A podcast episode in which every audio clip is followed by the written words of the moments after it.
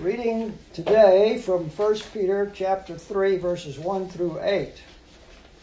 Let us hear the word of the Lord as we ask for his blessing on its reading and its instruction. Amen. Peter writes, Likewise, wives, be subject to your own husbands, so that even if some do not obey the word, they may be won without a word by the conduct of their wives, when they see your respectful and pure conduct. Do not let your adorning be external, the braiding of hair, and the putting on of gold jewelry, or the clothing you wear, but let your adorning be the hidden person of the heart, with the imperishable beauty of a gentle and quiet spirit which in God's sight is very precious. For this is how the holy women who hoped in God used to adorn themselves by submitting to their own husbands, as Sarah obeyed Abraham, calling him Lord. And you are her children if you do good and do not fear anything that is frightening. Likewise, husbands, live with your wives in an understanding way showing honor to the woman as the weaker vessel, since they are heirs with you of the grace of life, so that your prayers may not be hindered. Finally, all of you have unity of mind, sympathy, brotherly love, a tender heart, and a humble mind. Let's pray. Heavenly Father, we thank you that you exercise great care over all of the sheep in your sheepfold, the sheepfold of the Lord Jesus Christ. They're your children, and you've provided holy instruction for them, for us, in many areas of common life. Today we ask you to instruct us in some of the important ways that Christian husbands and wives should interact with one another in addition, how all of us should relate to one another. Open up your word to our understanding and its incorporation into our lives, we pray in Jesus' precious name. Amen. Please be seated. The two apostles who wrote the most about Christian marriage in the New Testament were Paul and Peter. Paul, as far as we know, was single, but Peter was married. We know this because on one occasion, uh, Peter's mother in law was sick, and Jesus went there and healed her, and she waited on them. Uh, Paul also wrote on one occasion uh, that he and Barnabas, regarding he and Barnabas, he wrote this Do not uh, we have the right to take along a believing wife as do the other apostles and the brothers of the Lord and Cephas. Cephas means Peter. So uh, Paul mentions these other brothers, including Peter, who took their wives along with them in their missionary travels. But yet, Peter's writing about Christian marriage is not more authoritative or expert than Paul's is. They're both equally inspired by the same Holy Spirit and equally important for our understanding on how Christian spouses should interact and relate to one another. Uh, remember that Peter is writing here to a group of churches, Christians who were living in Asia Minor, which is now present day Turkey. And he calls them exiles or sojourners or pilgrims, strangers on earth. These people are really citizens of another kingdom, of the heavenly kingdom. They've been translated out of the kingdom of darkness into the kingdom of light. So when this happened to them, everything began to change, including the relationship between husbands and wives. We would expect this to happen because of the powerful work of the Holy Spirit. When He enters a human life, He begins a great sanctifying work. And so, these people, as are people who, who are called by the Lord, uh, begin to reflect more and more Christ's nature and Christ's values. Well, in the world back then, as well as the world today, we see a lot of uh, unhappiness in marriage, a lot of conflict. We see wives disrespecting their husbands, uh, doing their own agenda in opposition to their husband's desires. We see uh, women rebelling against their husband's authority, uh, causing their husbands grief by their rebellious, uncooperative spirits. Likewise, we see husbands who can be impatient, inconsiderate of their wives' needs and situations.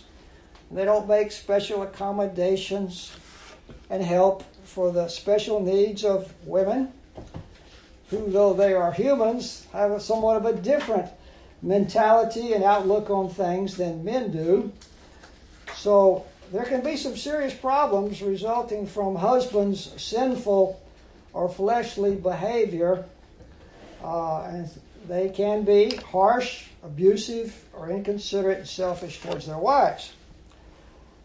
So, what we often see today, and they had it the same back then, was husbands and wives fighting and arguing, each one concerned about their own needs and interests more than the others. Well, a marriage relationship, in fact, throws two people together in the closest possible relationship who have different interests, different personalities, different needs, different family backgrounds, different expectations of the marriage relationship. Marriage, in fact, is the perfect testing ground, the perfect crucible, something that crushes, to work sanctification in two people's lives to bring two rough stones together, rubbing against one another so that the friction rubs off some of the fleshly habits. And hopefully they both come out smooth as stones than they were before. Uh, you know, one of the Christian, uh, the uh, common Christian wedding vows says this I, John, take you, Susan, to be my wedded wife, to have and to hold from this day forward, for better or for worse, for richer or for poorer, sickness and in health, to love and cherish as long as we both shall live. Well, couples who take this vow, though they may have stars in their eyes there, the wedding ceremony, soon discover that it's not easy to carry out these vows. It takes a lifelong commitment to one's spouse to attain to the norm of Scripture and expectation of God. So, how can two people with often have very diverse personalities, different ways of interacting with people, how can they find common ground so they can live together in harmony and experience some of the peace and happiness that we hope would be in a Christian marriage? Well, our text today points us in the right direction. Here's the goal of this sermon today it's to firm up believers' understanding of the submissive role of Christian wives that they should have to their husbands, and likewise the honor that should be given them by their husbands. All believers, in fact, should be marked by similar virtues. Let me repeat that. The purpose of this sermon is to firm up, to strengthen believers in their understanding of the submissive role of Christian wives to their husbands, and likewise the honor that husbands should give to their wives. All believers, in fact, should be marked by similar virtues. Well, before we dive into this, Let's consider the context that Peter is writing in. In the first two chapters, this is the beginning of chapter 3, first two chapters, Peter stresses the overall mindset and attitude that Christians should have who live under the lordship of Jesus Christ. Their conduct is to be holy as the Lord is holy. And uh, they're to be set apart by God to serve Him in this world. They're to be a special people, a holy nation. Their conduct is to be good and righteous and noble, so that those who accuse them of wrongdoing will be silenced. These Christians are to conduct their lives in the fear of God, remembering Christ's great sacrifice and the fact that they're redeemed by his precious blood. They're to be a holy priesthood, offering spiritual sacrifices to God. They're to do everything, do everything for the Lord's sake. It says in chapter 2, verse 13. They're to be mindful of God. It says in chapter 2, verse 18, in their human relationships, mindful of God. They're to live their lives and relationships with others in the sight of God, it says in chapter 2, verse 20. And they were to live their lives following the example of Christ. Well, they were to look for the coming of Christ. That's the blessed hope of the church. Peter says in chapter 1, verse 17, Conduct yourselves with fear throughout the time of your exile. The fear of God, respect for God, the honoring of God as creator and sustainer and sender of the Lord Jesus was to be the mark of a Christian. Paul, or rather Peter, in this whole section is exhorting these Christian exiles to keep your conduct among the Gentiles honorable so that when they speak against you as evildoers, they may see your good deeds and glorify God on the day of visitation. So Peter has been talking to them in this letter about being subject to human institutions such as the Emperor of Rome, the various governors that he appoints to uphold law and justice throughout the empire. So the whole idea of submission has been introduced here. And now the practical ways that submission is to be worked out in human society. So it's godly submission to authorities for the sake of Christ. Christ was subject to the authority of the Heavenly Father. So we see this submission uh, relates not only to living in human society and governments, but uh, slavery was a big part of the culture at that time. So the relationship of slaves to their masters and their submission to their masters. So now Peter moves on to another human relationship that of, of marriage, husbands and wives. So he says in verse 1 of chapter 3 Likewise, wives, be subject to your own husbands. So he uses the word likewise, it means in the same way, or according to what I've been saying previously, the same train of thought. Wives should be subject to your own husbands. Someone may say, why do wives have to be subject to their husbands? Why can't husbands be subject to their wives? Well, I think there are several reasons for this. First of all, man was created first, and then woman was created to be a helper to him, a companion to him. So the husband, the man, had the priority in creation of a certain authority over the woman in their roles as husband and wife. In fact, God spoke to the woman Eve in Genesis 3:16 and said, "Your desire shall be contrary to your husband, but he shall rule over you." So that's the way God has ordained that the husband should rule over his wife, as it's stated in Genesis. Now, Paul said in Romans 13:1, there's no authority except from God, and those that exist have been instituted by God. So, authority in the, in the government, slave master relationships, and in marriage is set up by God. Well, Paul discusses this whole issue in uh, Ephesians chapter 5. And when he begins to talk about the relationship of husbands and wives, he sets it in this context. In chapter 5, verse 21 submitting to one another out of reverence for Christ. So that's the, the overall uh, controlling factor in human marriage and human relationships. So there's an, a principle of mutual submission in the marriage relationship. It's not an absolute dictator of the husband over the wife.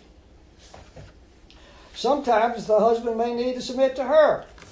For example, she says, going out on a hot day like the weather we've been having, you better take an extra bottle of water case your car breaks down. Well, he should listen to her advice. Ephesians 5 goes on to say, Wives, submit to your own husbands as to the Lord. For the husband is the head of the wife, even as Christ is the head of the church, his body, and is himself its Savior. Now, as the church submits to Christ, so also wives should submit in everything to their husbands. You see, the wife actually has a great privilege here, a great responsibility to submit to her husband. When she does that, she is demonstrating and illustrating the submission of the church to Christ. In the Trinity, for example, there's eternal relationship between the Father, Son, and Holy Spirit, but there are different functions of each person. The Father is the sender, He sends the Son and the Spirit. The Son is the one who's incarnated, not the Father, the Son. The Holy Spirit is the one who indwells believers and who glorifies the Son and the Father. All three persons of the one God are equal in power and glory, but they serve different functions or roles, especially as it regards our salvation. The Spirit is not jealous of the Son because he stays in the background and brings glory to the Son and to the Father. No, he's happy that the Son is glorified. So, in the marriage relationship, the husband and wife have different functions or roles for the mutual good of the family. So, the first major point that we should see here in this passage is that Christian wives should be submissive to their husbands. The marriage relationship that's being talked about here is the marriage of two Christian exiles. So their mutual relationship is going to be different from those uh, marriages around them. We should expect that the partners in a Christian marriage would relate to one another differently from their non Christian neighbors. Now, Peter gives us a reason as to why Christian wives should submit to their husbands. He says, so that even if some do not obey the word, they may be won without a word by the conduct of their wives. So he's speaking of a situation here where a wife has become a Christian and her husband is not. He does not obey the word. How can she win him to Christ? How can she bring him to the point where he does obey the word, where he does submit to Christ's lordship? She doesn't need to constantly, constantly badger him, exhorting him to repent and believe the gospel. That's not the best approach. She can do that once or twice, but then she just needs to demonstrate the reality of her Christian faith by her conduct. Well, Paul addresses this same situation in 1 Corinthians 7 16 when he says to the wives, For how do you know, wife, whether you will save your husband. For how do you know, husband, whether you will save your wife? In other words, if you're living with a non Christian spouse, don't divorce that spouse. You may be the very instrument that God uses to bring him or her to faith. Well, Peter goes on to describe in more detail the kind of conduct of wives that he's talking about. He says in verse 2 when they see your respectful and pure conduct. Wives should demonstrate great respect for their husbands. Even if their husband's not a Christian, by God's ordination, he's been placed as the head of the family. She should respect his role and respect the decisions he makes. Now, Paul gives further advice to Christian wives when in his letter to Titus chapter 2 verse 3 he says older women likewise are to be reverent in behavior not slanderers or slaves to much wine. They are to teach what is good and so train the young women to do what? To love their husbands and children, to be self controlled, pure, working at home, kind, and submissive to their own husbands, that the word of God may not be reviled. So when a Christian wife is not submissive to her husband, it reviles the word of God. That is, it does not speak well of the authority of the word of God in her life. She's lacking in her submission to the word of God.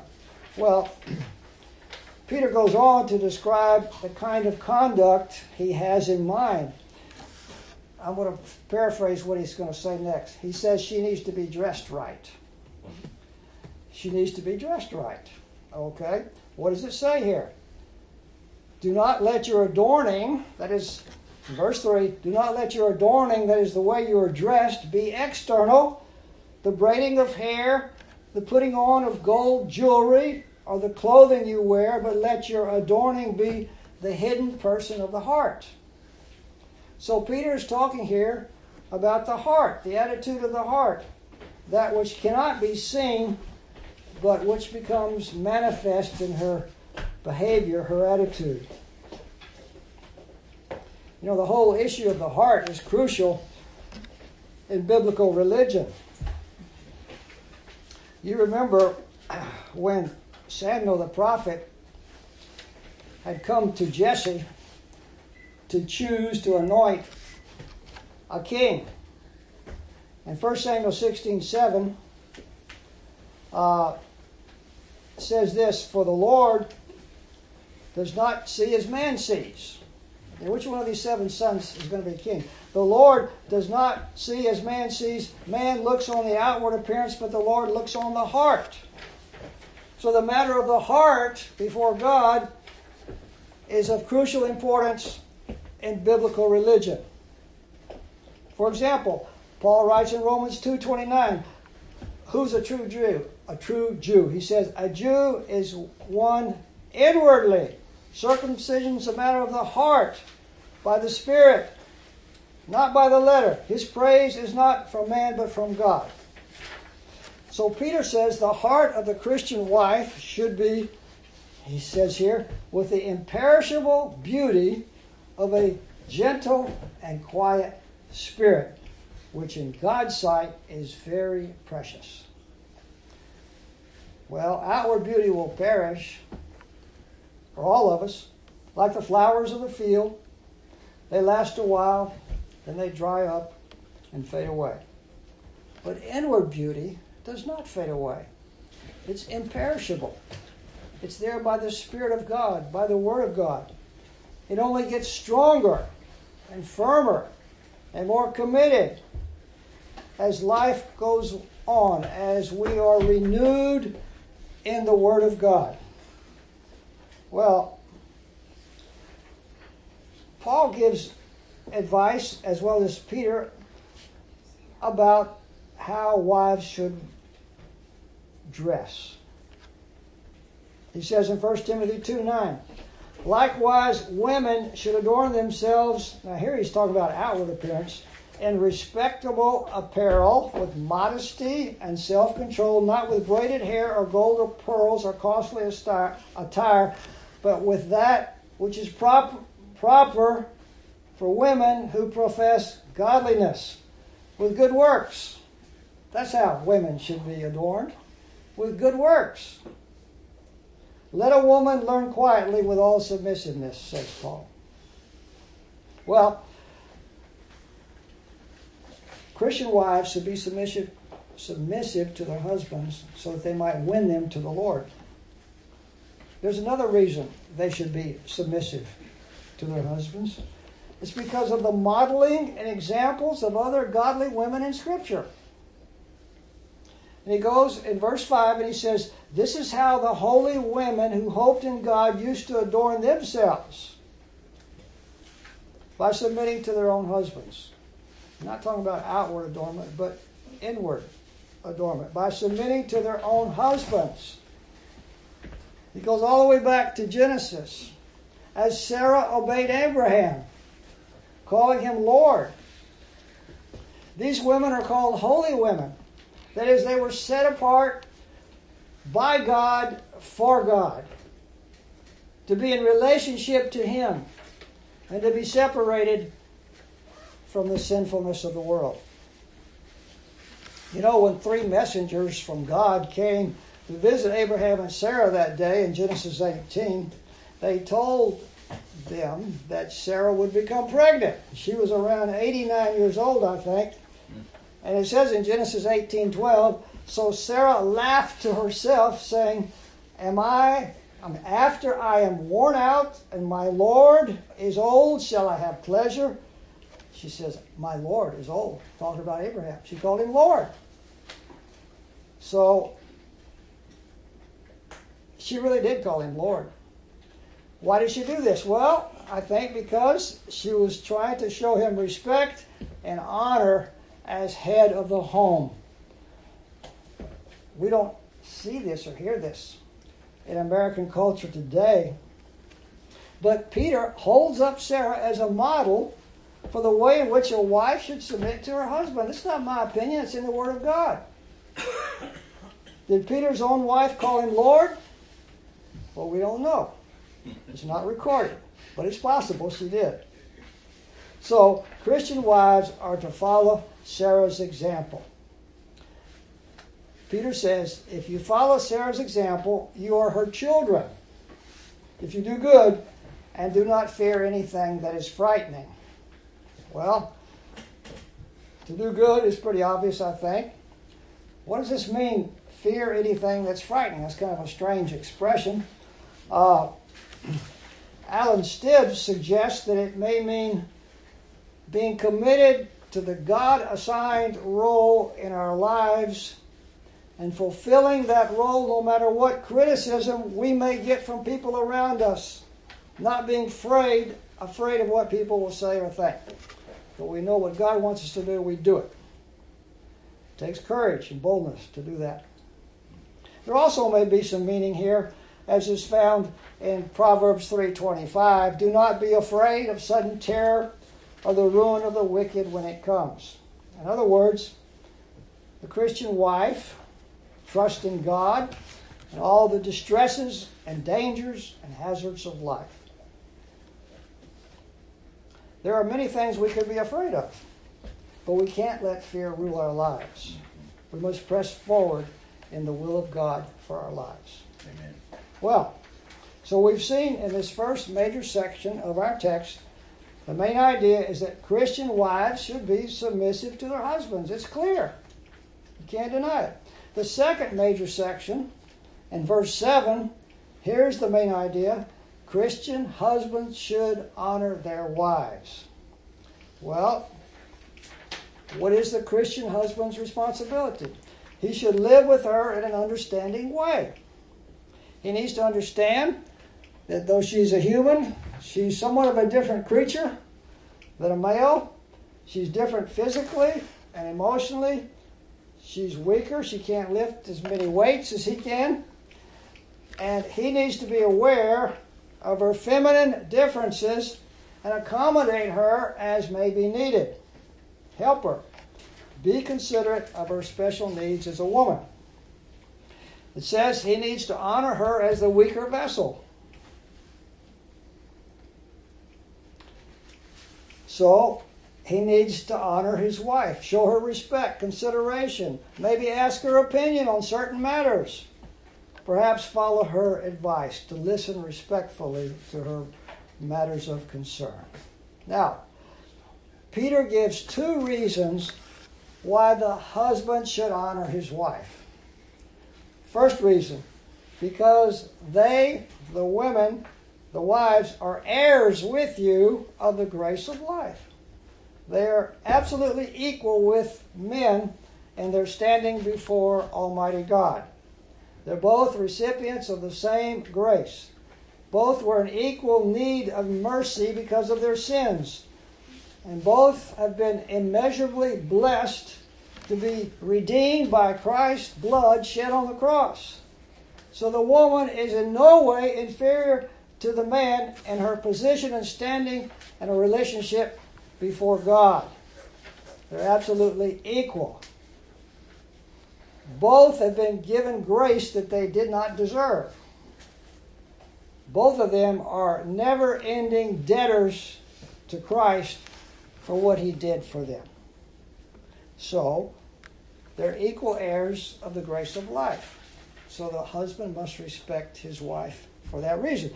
Secondly, he must honor his wife so that his prayers will not be hindered. So we see two truths here. First of all, the Christian husband should be a praying man. Secondly, well, it, along those lines, if he doesn't honor and respect his wife, his prayers before God will be hindered, they'll be inhibited, they'll be handicapped. If his relationship with his wife is not right, his relationship with God will not be right either. You see, sin in our human relationships affects our relationship with God. Another example in the scriptures, Matthew 5 23.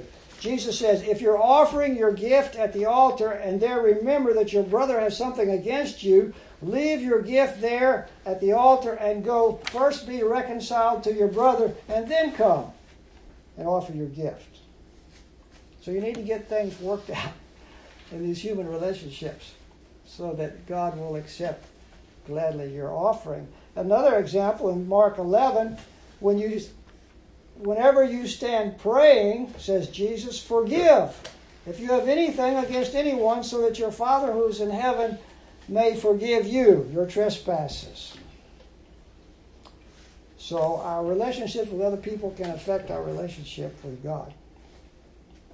So what we've seen here in these seven verses, first of all, that Christian wives should be submissive to their husbands. Secondly, Christian husbands should honor their wives. But there's a third idea here, and that's in verse 8. Verse 8 says this Finally, all of you, all of you, husbands, wives, children, single people, everybody, all of you have unity of mind, sympathy, brotherly love, a tender heart, and a humble mind. In other words, all Christians, all Christians should exemplify similar virtues that husbands and wives are to have to one another among themselves. They're to have unity of mind. Paul says in Romans 12, live in harmony with one another. Don't be haughty. Don't be arrogant, but associate with the lowly. And don't be wise in your own sight. Don't think you're so smart, smarter than everybody else. He says we should have sympathy and brotherly love. Paul again in Romans 12:10, love one another with brotherly affection. Outdo one another in showing honor. Let brotherly love continue. Earlier in his letter, Peter says in 1 Peter 1:22, having purified your souls by your obedience to the truth for a sincere brotherly love. Love one another earnestly from a pure heart. He's talking about some serious love here that we should have for one another. Apostle John says, Beloved, let us love one another, for love is from God. And whoever loves has been born of God and knows God. And we should have a tender heart toward one another. Paul says, Be kind to one another, tender hearted, forgiving one another, as Christ forgave you. And then, lastly, a humble mind. With all humility, all humility and gentleness, with patience, bearing with one another in love. Well, Christian wives have a great calling in life. It's a great calling. It's a great responsibility. It's a privilege from God to be submissive to their husbands. And Christian husbands also have a great responsibility to honor their wives.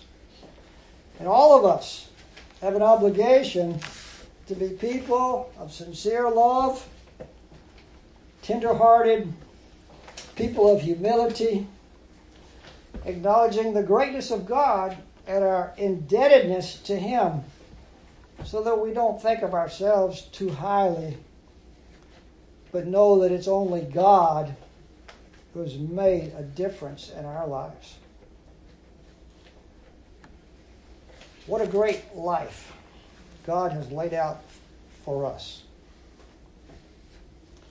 So let us enter the roles or continue in the roles that He's ordained for us with enthusiasm and commitment and see how He will use us to glorify His name and be a blessing to others. Let's pray. Holy Father, in your great wisdom, you have forged out mutual responsibilities for Christian wives and husbands, and in fact for all of us. Help us to grow in all these graces so that your name will be honored through our lives. We ask this in the name of the Lord Jesus Christ, our great example, who submitted himself fully to your will. Amen. Amen.